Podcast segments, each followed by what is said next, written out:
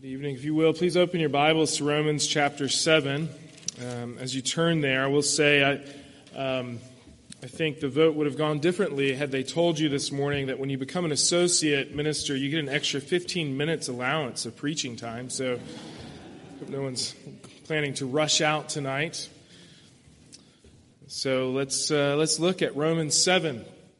Our passage tonight is Romans 7. Uh, we'll look at verses 13 through 25. If you don't have a Bible with you, you uh, feel free to use the Black Pew Bible. You can find our passage on page 943 of the Black Pew Bible. We're looking at Romans 7, verses 13 through 25. Now, hear the word of our Lord. Did that which is good then bring death to me? By no means. It was sin producing death in me through what is good in order that sin might be shown to be sin, and through the commandment might become sinful beyond measure. For we know that the law is spiritual, but I am of the flesh, sold under sin. I do not understand my own actions, for I do not do what I want, but I do the very thing I hate. Now, if I do what I do not want, I agree with the law that it is good. So now it is no longer I who do it but sin that dwells within me. For I know that nothing good dwells in me, that is in my flesh. For I have the desire to do what is right, but not the ability to carry it out. For I do not do the good I want, but the evil I do not want is what I keep on doing. Now, if I do what I do not want, it is no longer I who do it, but sin that dwells within me. So I find it to be a law that when I want to do right, evil lies close at hand. For I delight in the law of God in my inner being.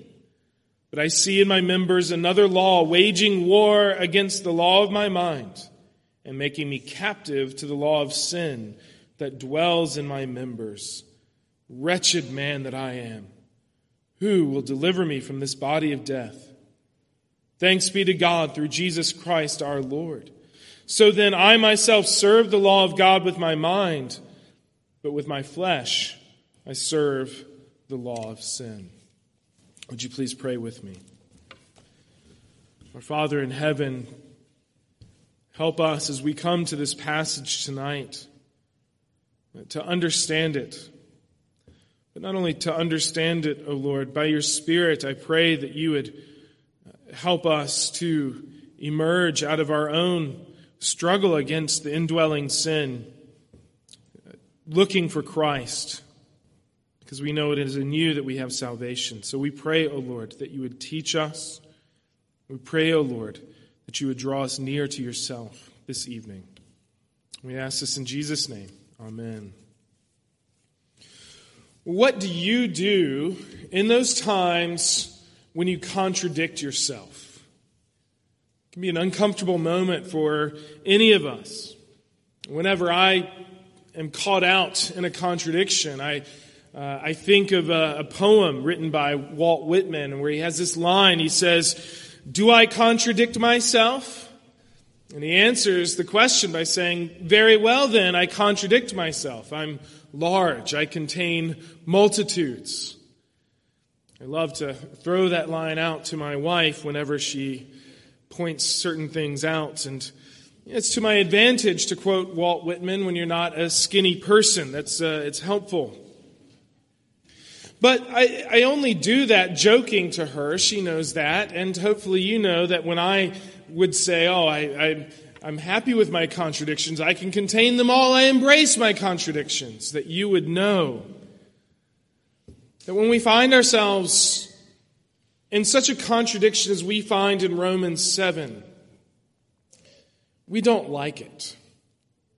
It's not something that we embrace. And in fact, it, it, most of the time will cause us great pain, will keep us up at night. How do you handle those times when you contradict yourself? Well, we see that pain of contradiction here in these verses tonight. as Paul the Apostle is writing in, in Romans 7. And I want to look at that, and he's going to help us to understand as Christians how we deal with those inner contradictions. And so we're going to look at this. We have actually four points this evening. The first is we're going to look at a, a contradiction that is described. But then we're going to ask the question okay, then who is this describing? Who is being described? And so, going to be our second point. But this will then help us to understand the reason for our own contradictions. The reason for our own contradictions. And then finally, how the contradictions within us can be resolved. Don't worry, we'll come to all of those in due course. But first, let's look at this contradiction described. Look at verses 14 through 16. Paul writes this For we know that the law is spiritual, but I am of the flesh, sold under sin. I do not understand my own actions, for I do not do what I want, but I do the very thing I hate. Now, if I do what I do not want, I agree with the law that it is good. I mean, you read these verses or you hear uh, it being read out loud, and, and you really get a sense of, of frustration here. You get a real sense of frustration sort of oozing out of these verses it's out of this contradiction. There's, there's someone who is doing bad things, but he hates doing those bad things. It is bad things, but I don't like it. I don't want to do it. I, I, I want to stop doing that. And you read that, and uh, very few of us are, are going to start laughing. Glad I'm not that guy. Because we, we wonder, is this describing me? You know, how do I explain those moments? When I do those things that I hate, and, and I, I, really do hate doing them. I, I did that thing and I know I'm not supposed to. It's bad, it's evil, it hurts my friends, it hurts my family, it hurts me, it dishonors God.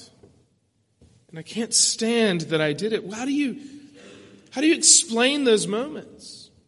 Do you say something like verse 17? So now it is no longer I who do it, that, but sin that dwells within me.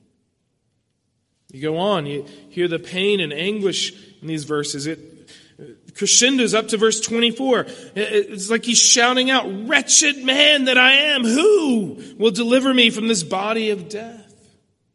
The, the pain of these contradictions. I do the things that I hate. I don't want to do them anymore.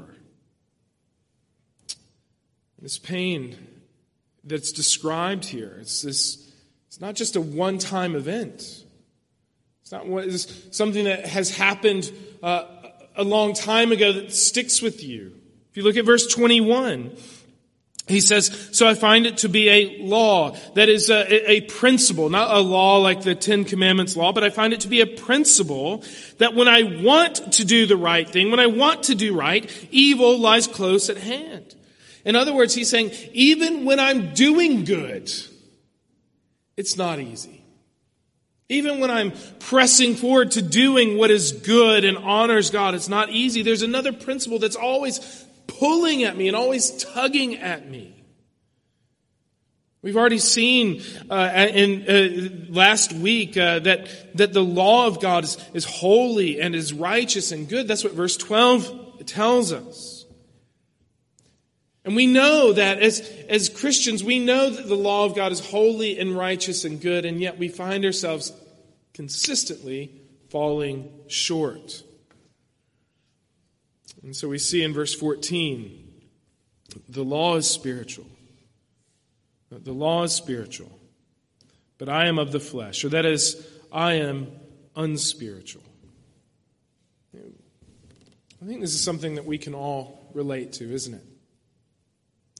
Or we look at the law of God and may, we may say, God, that, this is unfair. That you are telling me what I can and cannot do here. But in reality, we know that my problem is not with God's law. That, that's not their problem. My problem is with me. My problem is not with God and His law, but my problem is with me. My problem is with the, the sin that lives within me. I have sin that keeps pulling at me. even though I know what is good and holy and right. And so here we have this picture, a sketch for us of, of uh, the contradiction within, uh, within uh, a person here. Now, as we see this contradiction, I want us now to consider, though, who the Apostle Paul is talking about. Who is being described here? Who is this contradiction describing? This is a, this is a key question uh, to, to be able to understand and apply this chapter. I think there's a sense in which all of us resonate on some level with what's being described. If I know it's right and good, and I, don't do it, and I hate that I, I, that that happens.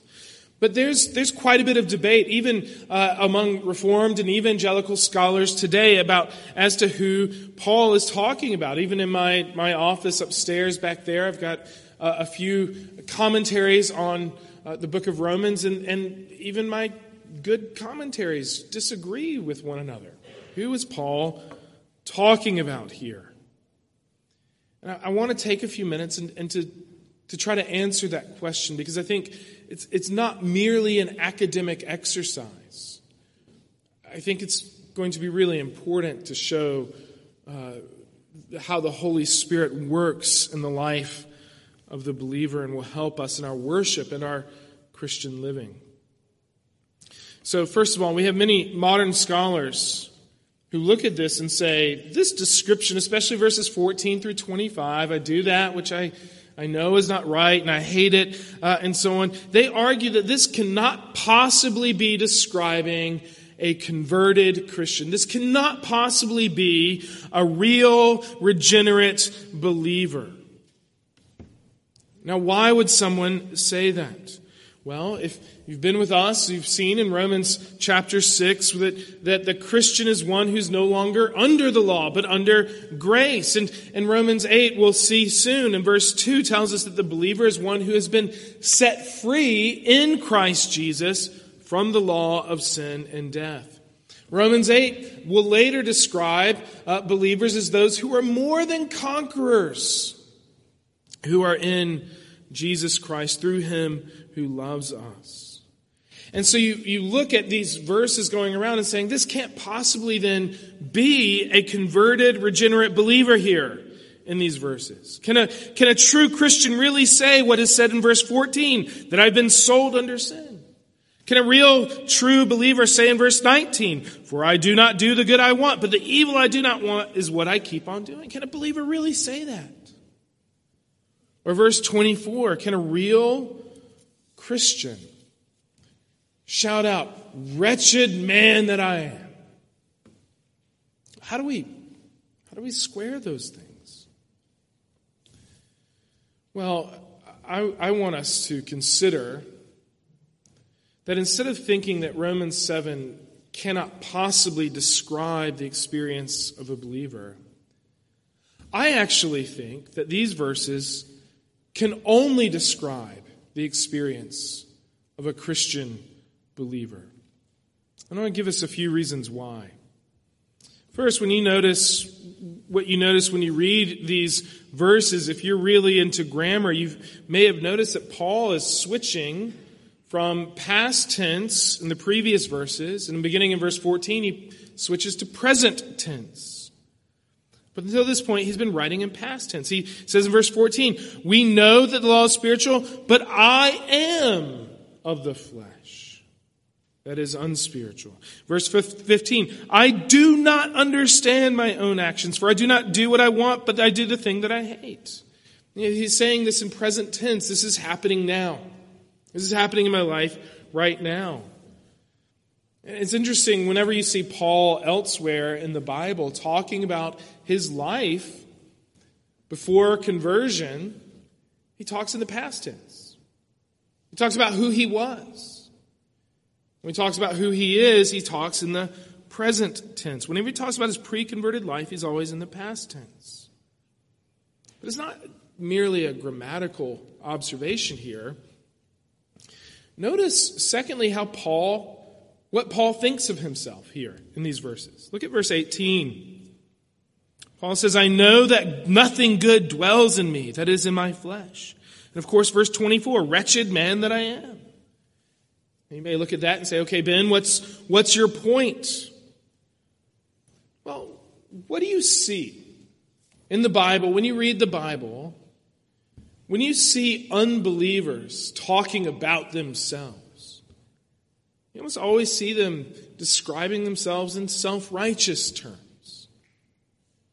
And I think even for the immature believer, you see them as uh, describing themselves or presenting themselves as self confident. I think of James and John, the sons of thunder, wanting to call down the fires from heaven. They're believers, but I think they were still immature believers in that time. What does the mature believer in Christ think about himself? Yeah, I'm a man who is completely dependent, entirely, 100% dependent upon the grace of Jesus Christ. You don't find in the Bible an unregenerate man saying, I know that nothing good dwells in me.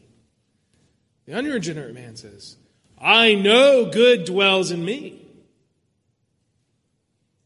It's only in the light of the grace of Jesus Christ that the believer really sees who he truly is in the flesh, apart from Christ. It's interesting. If you're ever concerned about your spiritual condition, one diagnostic tool is to ask yourself, how do I view myself? Do I look at myself and say, I've, I've got it all together? Or do you recognize that I have sin in me and I hate it? You know, there are many people, uh, many people in church who will tell you all the time, uh, yes, yes, I've made mistakes. But only the truly converted person will say, I have sinned. I have sinned.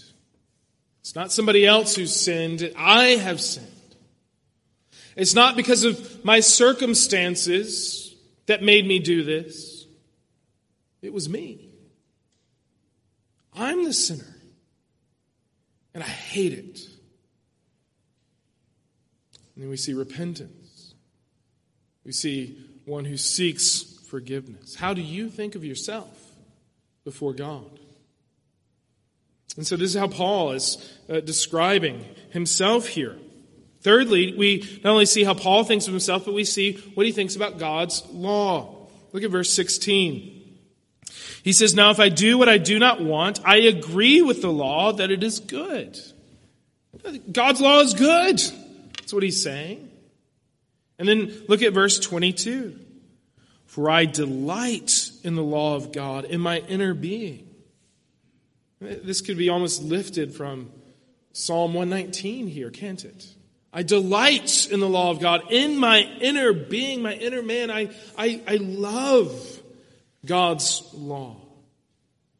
Here we have a man who knows, he knows in his heart that God's law is good.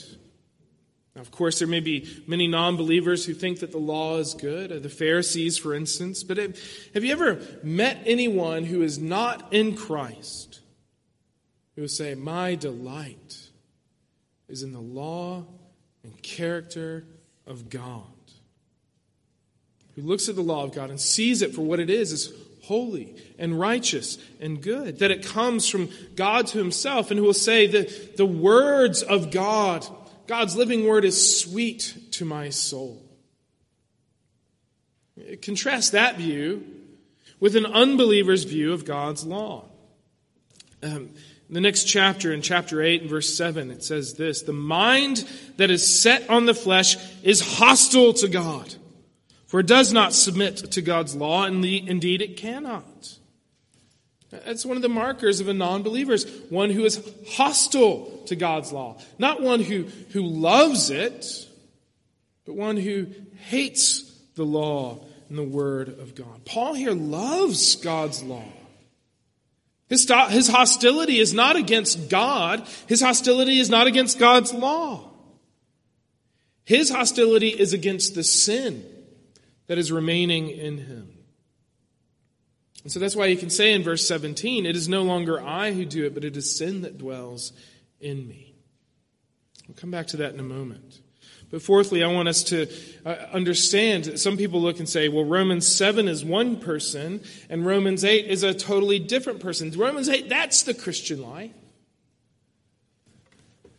But as you read chapter 8 and find these wonderful, assuring words like verse 15 of chapter 8 For you did not receive the spirit of slavery to fall back into fear, but you have received the spirit of adoption as sons, by whom we cry, Abba, Father. We read Romans 8. That's the favorite chapter of many people. I, I, if I asked you your favorite chapter in the book of the Bible, I, I would guess perhaps a majority of you would say Romans 8. But I want you to see that, that Romans 8 is not set up as a contrast to Romans 7. In fact, Romans 8 and verse 13 says, If you live according to the flesh, you will die, but if by the Spirit you put to death the deeds of the body, you will live. He's continuing his thought. There is sin in the believer. And so the activity of the believer in your life is you need to be putting the sin in you to death. You need to be actively killing it. And even those great words in verse 15 of Romans 8 that says um, that you have received the spirit of adoption as sons by whom we cry, Abba, Father. Think about what it is to cry out to God, Father. There's this sense of, of one who is crying out to God in his pain, in his contradictions, hating his sin, and finding a God who receives you in his love and adopts you as, your, as his son in Jesus Christ, as one who brings peace to your tormented soul God speaks, You are mine, and I am yours. Are you aware that you are weak? Are you aware that you are needy and require God's sustaining grace for all of your life? Do you know that? Only a believer can know that this is true. And so when we look at these verses in chapter 7, what we see, I, I, I, want us to believe and understand that this is the Apostle Paul himself who has cast himself entirely upon the grace of the Lord Jesus Christ. Now you may ask a question well, why is that? Why is it that we have this battle? Why is it that we have this contradiction? Why do I find myself nodding my head with Paul because I do those things that I hate and I don't want to do them and I, and I hate that I do them. Why does this chapter connect with so many people? Why do I have this battle within? Let's go back to verse 14. It says, For we know that law is spiritual, but I am of the flesh, sold under sin. This language of slavery is brought up again. You might say, well, how can he be a believer if he is still a slave to sin? But again, notice in verse 14 it says, I was sold under sin. In other words, he is sold against his will. That's not his will. That's not his desire. That's why he can say in verse 17, it's not I who do it, but it is sin that dwells in me. He's saying, it's not me. It's not the renewed man. It's that foreign thing that is now alien to me, but it is still inside me. That sin that no longer has dominion over me, but that old man that I have to work at shedding and getting rid of. It is sin that remains in me. You see, on this side of glory, brothers and sisters, we're going to have this battle. Sin will still be there. And that's why there's this contradiction within the believer. It's something theologians call indwelling sin or remaining sin. But we need to remember Jesus has freed us from sin's dominion. Sin is no longer the master of the Christian. Even though we still have its presence with us, We can fight against it. And it causes us pain that we have it within us. Do you contradict yourself too? Do you know the pain, the agony of indwelling sin, where you do the things that you hate? Is there any way that this can be resolved? I know this is there. Why this isn't good news, Ben? Why are you telling me this is there and I'm just going to have this battle the rest of my life? Well, again, we look at Romans 7 and say, Well, I, I know what Paul is talking about. I get you, Paul. I, I understand that contradiction in you because I have that contradiction in me. That battle with sin is, is not just won and forgotten and written in the history books, it is ongoing every day. I can't agree with Walt Whitman. I am not large, I'm little. I, I don't embrace sin. So, what do I do? What do I do? Look here in the last two verses of our passage, verses 24 and 25, show us the resolution for this contradiction. Wretched man that I am, who will deliver me from this body of death? Thanks be to God through Jesus Christ our Lord. So then I myself serve the law of God with my mind, but with my flesh I serve the law of sin. Wretched man that I am, who will deliver me from this body of death? Thanks be to God through Jesus Christ our Lord. Understand, it's, it's not about doing better. It's not about doing better. It's about having a heart that is humbled before God. A heart that's been broken by the law of God, which is the law of God is holy and righteous and good, and I need to see my heart is riddled with sin. And yet, it's about a heart who's been held together by the love of God in the midst of that. You get to verses 24 and 25, and it just sort of explodes with emotion, doesn't it? Wretched man that I am.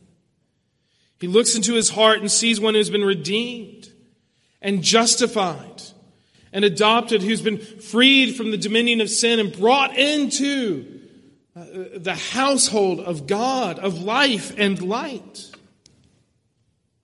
And yet he says, Here I am, a sinner, still a sinner. How do I resolve this tension? Thanks be to God through Jesus Christ our Lord. I think this verse is pointing us to a day when Jesus will return.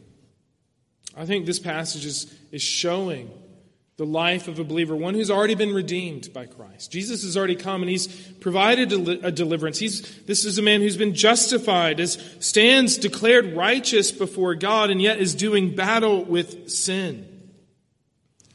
But here he's saying, Jesus will deliver me.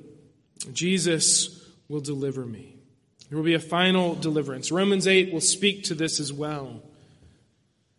And so, where do we go? We, we set our eyes, we set our minds on the promises of God in Jesus Christ. We find our rest and our peace in knowing that there will be a day in which all of the contradictions within our Christian lives, even that sin that I, that I do, that I hate, that I've done, even this, Jesus will get rid of it all. There will be a day when there will be no more sin, and, and Jesus will reign triumphant over sin and death. And all of this will be resolved in Jesus Christ. And so we look forward to that day. We pray, as we saw Wednesday night, Thy kingdom come, O Lord. We pray that prayer with all of our heart. And until that day comes, we press forward, resting in the work and the promises of Christ and looking forward to his promises yet to be fulfilled. Knowing Jesus is my righteousness, and he will make all things right, even those things that are internal to me. And so we find the resolution to our contradictions. Not in saying, oh, I can handle it. I'm large. I can contain multitudes. I, I, can, I can handle all these things. I can stop this. Go to the Savior, the one who conquers sin and death through his work on the cross. Let's pray. Dear Jesus, we, we do confess that we hate the sin that we do. I thank you for showing many of us that sin is evil. Help us to never grow numb to that truth. For those among us who do not realize that sin is evil, I pray that you would open their eyes to that, to that sin in their own hearts that is rebellion against you. By your Holy Spirit, would you draw us all closer to Christ? We would rest our hopes, our promises, our delight in you. And we pray this in Jesus' name. Amen. We stand now to receive the benediction. The Lord bless you and keep you. The Lord make his face shine upon you and be gracious to you. The Lord lift up his countenance upon you and give you peace. Amen.